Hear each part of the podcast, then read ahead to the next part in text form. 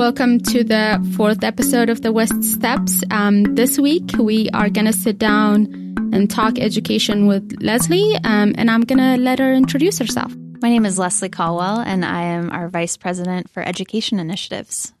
Um, Les, can you tell us a little bit about how you got involved in education policy? Yeah. Um, so, education is my family business. I am the product of two teachers who met while they were teaching at the same high school here in Colorado. Uh, and I had the benefit of an excellent public education in Littleton Public Schools. When I graduated college, I was a sixth grade teacher in Los Angeles. I taught sixth grade math and earth science. And it was an interesting time because it was during the recession.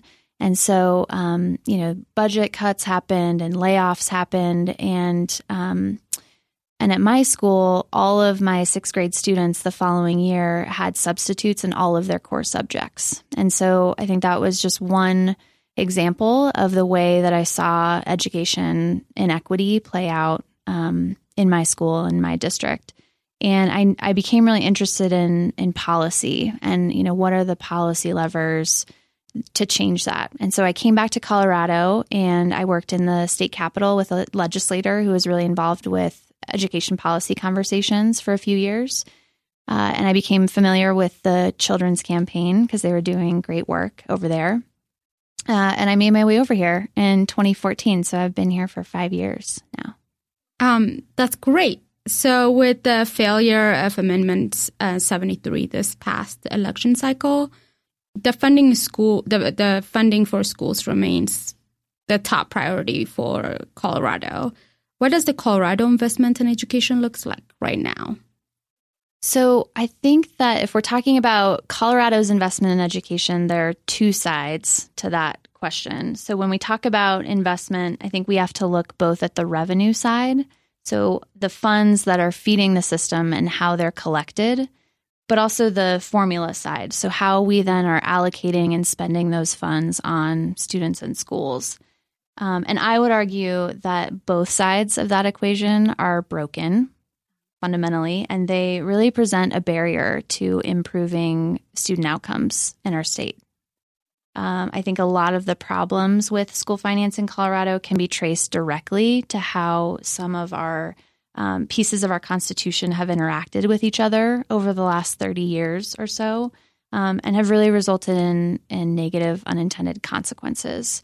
Uh, the three constitutional pieces in particular that I'm talking about would be the Gallagher Amendment, the Taxpayers' Bill of Rights, or TABOR as it's usually called, and Amendment 23. Um, and so those were passed in 1982, 1992, and 2000, respectively.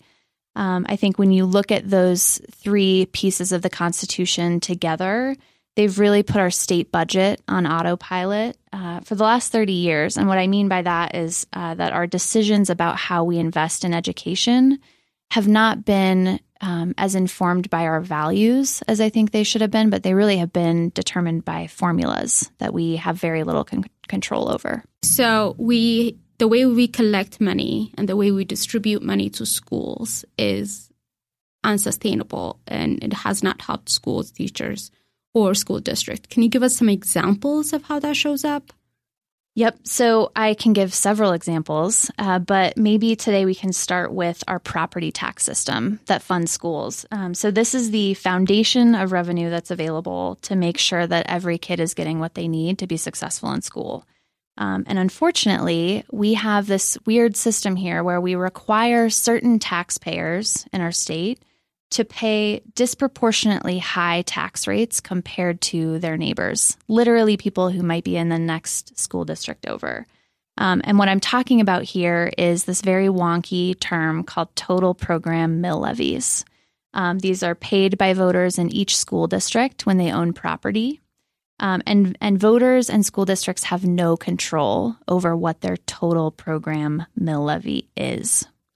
Um, I, I, guess it probably helps, Bays, if I explain what a total program mill levy is. That would be great. It's essentially a property tax rate. Um, so you take the assessed value of property and you multiply that by the mill levy, and that gives you the amount of property tax that you actually have to pay to the state. Um, and that's the, the first source of revenue for school finance.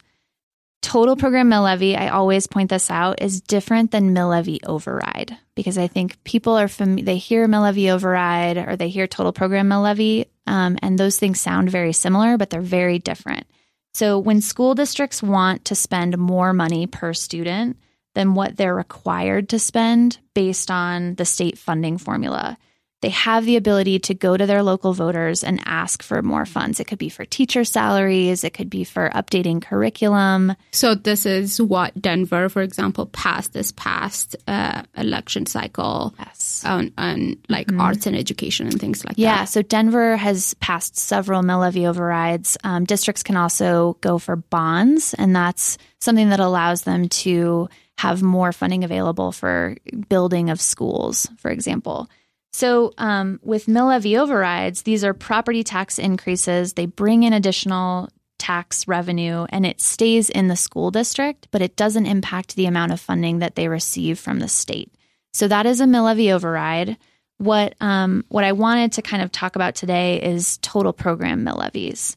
And so, um, we're going to do a little exercise. Okay. So imagine that we have identical taxpayers in four school districts. Okay, so we're going to talk about Pueblo, Denver, Aspen, and a really tiny school district called Primero in southern Colorado. So we have identical folks. They are earning the same amount of money. So that means they're paying the same amount of state income tax. Um, and let's say that they also all own a um, median value home, which in Colorado is about $348,000. Okay.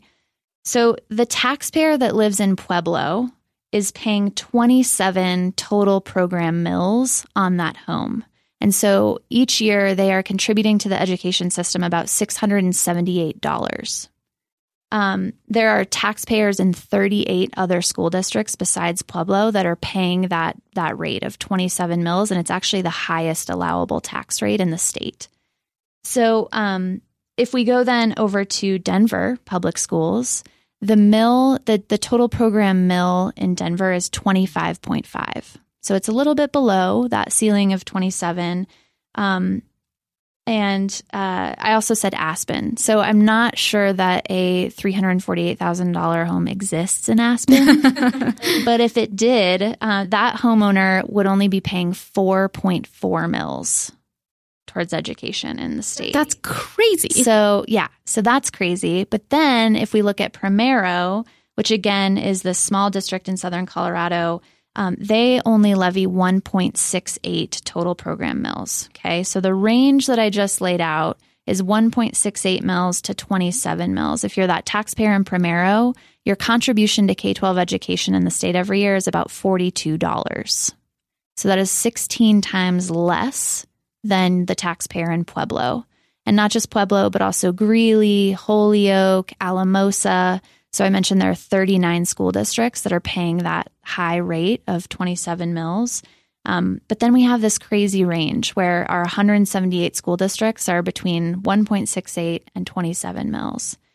Um, so these are identical situations, but our property tax system is treating these taxpayers very differently um, based really just on where they live.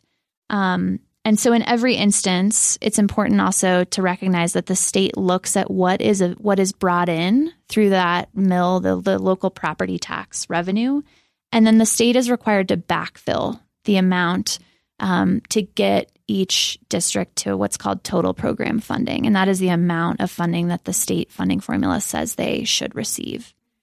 Um, I think a helpful analogy here, Beza, is looking at income tax. And so if we said in, in Colorado, we had folks in Primero who were paying 1.68% on their income, and folks in Alamosa or Greeley or Pueblo paying 27%, I think people would balk at that system. I think, you know, it wouldn't it doesn't seem very fair on its face or sustainable, right? Right. Yeah. And so um, that is not how it works with income tax. We have a flat income tax rate of 4.63% in the state, but that is how our property tax system works. It's mm-hmm. really, really unequal.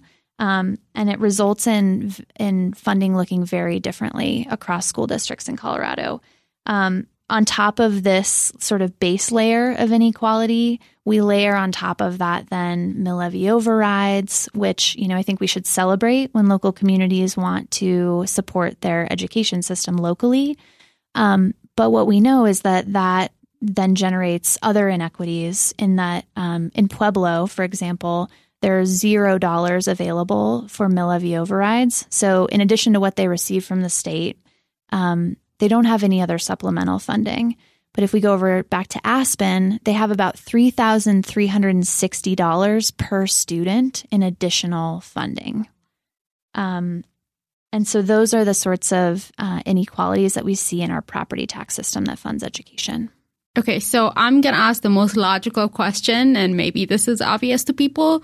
Why have we set up a system that is so inequitable? It is, it's completely crazy, and there's really no good rhyme or reason or policy rationale for why the system should look like this. Uh, it has really been, as I mentioned a little bit ago, it's really been dictated by formulas that voters and districts have not been able to control. So, the very basic answer to your question there is that um, in 1988, our Colorado school finance system looked a lot like it does now, where we had mill levies all over the place. Um, and so the legislature enacted a uniform mill levy and they phased it in. So they said by 1991, we want all districts to transition to about 40 mills or fully funded locally. And what I mean by that is, you know, we have some school districts where the property tax base is so high that um, one mill generates a lot of revenue. Um, and so in some school districts, you would be fully funded with local tax revenue way below that 40 mill level. Does that make sense, okay. Yep. So um, in 1992, Tabor came along, Taxpayers' Bill of Rights. And one of the things that Tabor did that was important is it constrained the growth in local revenues. So they could only grow by inflation plus enrollment each year. Um, and so if your assessed value, if you were in a school district where your assessed value was growing enough because you, um, you know, if you were a growing resort community or you were experiencing an oil and gas boom, for example, um, your mill levy had to ratchet down so that your revenue stayed within that Tabor cap. Oh, so we put a cap on how much we were collecting. Yep, exactly. And so if one piece of the equation was going up, which was assessed value, mill levy then had to ratchet down. And that is how we had some of our mill levies pushed as low as as they now are. Um, because of this, over the course of basically 15 years, it was 1992 to 2007 if you were in a school district where your assessed value was growing, you saw reductions in your mill levies. And the legislature in 2007 said this is unsustainable. Um, you know, we can't have mill levies keep uh, ratcheting down like this. And so they froze them into place in 2007. And that uh, was a good thing, um, but it also froze the inequities that had been introduced into the system in place. And that was the sort of negative side of of doing that. What is the outcome of this inequitable system of how we collect revenue on students and teachers and the quality of the schools? Can you walk us through that? Yeah, I think that's a really important question because, you know, when you when I'm talking to folks about this and I'm using words like total program mill levy and assessed value, ratchet down, ratchet down, it is it feels meaningless. Um, but what that results in is a system that looks very different in terms of the amount of resources available for kids' education across the state. So um, I would reference our listeners to, or direct our listeners, I should say, to a Denver Post article that was published earlier in January. Um, it was a front page Sunday Denver Post article. Um, and it really clearly laid out some examples of how this plays out in school districts in Colorado. Um, the article compared what's happening in specifically in Primero, which is one of the the lowest mill levy district that I mentioned, and Sierra Grande, which is a school district very close by. Um, I mentioned that Primero is at 1.68 mills. Uh, that is largely because they experienced an oil and gas boom in the 90s. And so their assessed value went way up, and that required the mill levy to go down. Sierra Grande is right next door, and they levy 27 mills. So um, as just, you know, these are a couple of examples that the article laid out. So Sierra Grande has, uh, they have to borrow $700,000 each year to meet their operating costs, which they then pay back at the end of the year when property tax revenue comes in. Um, their textbooks are a decade old, and their teacher salaries are are pretty low um, compared to the state average. Last year, their sewage system backed up and flooded the whole school. We then go over to Primero. Um, this is a district that owns their own wastewater treatment plant. The science curriculum exceeds state standards. Every student beyond third grade has their own computer to take home. Um, and they spend almost a third more on students than Sierra Grande does. Just right next door. Right next door. And so that is despite their low level of local investment. I want to emphasize this is by no, this is not Primero's fault. You know, this, I, I think it's worth saying over and over again voters and districts didn't choose this system, they have no control over it. But Primero does benefit because they have this very low property tax rate, which makes it then easier for them to go to their voters to ask for mill levy override dollars, for example. So the article, I think, does a great way of laying out those examples, but there are examples like that all over the state. Um, if you're looking at what are communities able to do when they have artificially low mill levies versus when they're taxed at the highest allowable rate by the state. So we are um, investing per pupil almost an equitable level in every school district. We pay we're not paying teachers uh, somewhat livable wages throughout the um, school district. And we have seen this uh, nationwide. Teachers are we starting to see teachers striking, and it came very close here in Denver. So, what is the long term solution for um, this problem? I don't know if I have the answer to that, but I have some ideas. I think here in Colorado, it's encouraging that there is some gathering momentum to address both the adequacy and the equity of our school finance system. So, how we collect and how we distribute. Okay. Um, and I, as I mentioned at the beginning, I think that requires looking at just like you just said, how we collect the revenue and how we actually spend the money. So, um, you know, I think we start with this very unfair and nonsensical property tax system that I just explained. We layer on top of that mill levy overrides. And then on top of that, we allocate funding through this formula that is going to be 25 years old this year. Um, that is definitely not reflective of everything that we know about the link between targeted investments in kids and improved student outcomes. So, um, on top of this, like we need to fix the foundation of our revenue system for education. I think a, a second and just as important solution is that we have to be looking at the ways that we're spending those dollars. And are we really making sure that the schools and districts most in need of additional resources are receiving them? Um, both I would say both sides of the system have to be addressed in the coming years. And we really think it's the most important challenge facing public education in the state the sustainability of the system, the equity, and the adequacy of the system. Um, and so, you know, I'd say until we have a solution to this funding challenge and others, our teacher salaries are going to continue to lag behind um, other professions and other states and that will cause problems for our educator workforce and our students. And so we got to do something about it. So we just talked about a really complicated issue and a really big issue. How can people get involved? There are several things I think folks can do. So um, we hope that as early as this week, the Joint Budget Committee is going to be debating a proposal um, that would equalize our property tax system and really fix the problem that I just laid out in terms of various levels of investment in, in the education system.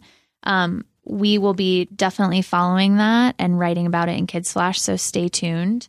Um, I think that on that note, the most important thing that people can do is go out and find, figure out what your local total program mill levy is. And how does that compare to some of the districts that are immediately surrounding you? And then start a conversation about it. Is this the kind of unequal system that we want in Colorado? Um, I would also say call your legislators and demand a more fair system of taxation that's going to help ensure that every district has an adequate amount of resources to serve kids. that would be those would be my recommendations on the revenue side of the equation. On the formula side, I think this session we there are several opportunities to um, to improve our system. So one would be funding full day kindergarten. I know that listeners have already heard about this from Bill. Um, and that is a crucial investment that we can make in the early learning of kids. So um, hopefully that will go through this year. And we also have a school finance legislator committee that may be extended for an additional year. Their charge would be to come up with recommendations for a new school funding formula in Colorado. And so I think that is also an incredible opportunity to really rethink what are the investments that we are making in kids now and what are the investments that we want to be making in kids based on everything we know you know what does research tell us um, really can improve student outcomes in colorado so i think that i would just end bays by saying uh, we are always here to serve as a resource on um, some of these wonkier ideas around property tax, but on other things as well. So um, reach out to us anytime if you have questions. Thank you so much. Thank you for making the time and explaining this very complicated policy issue to, for us. Um, and if you haven't already subscribed, subscribe to this podcast, share it with your friends, and we will back at you next week with a new episode. Thank you, Les.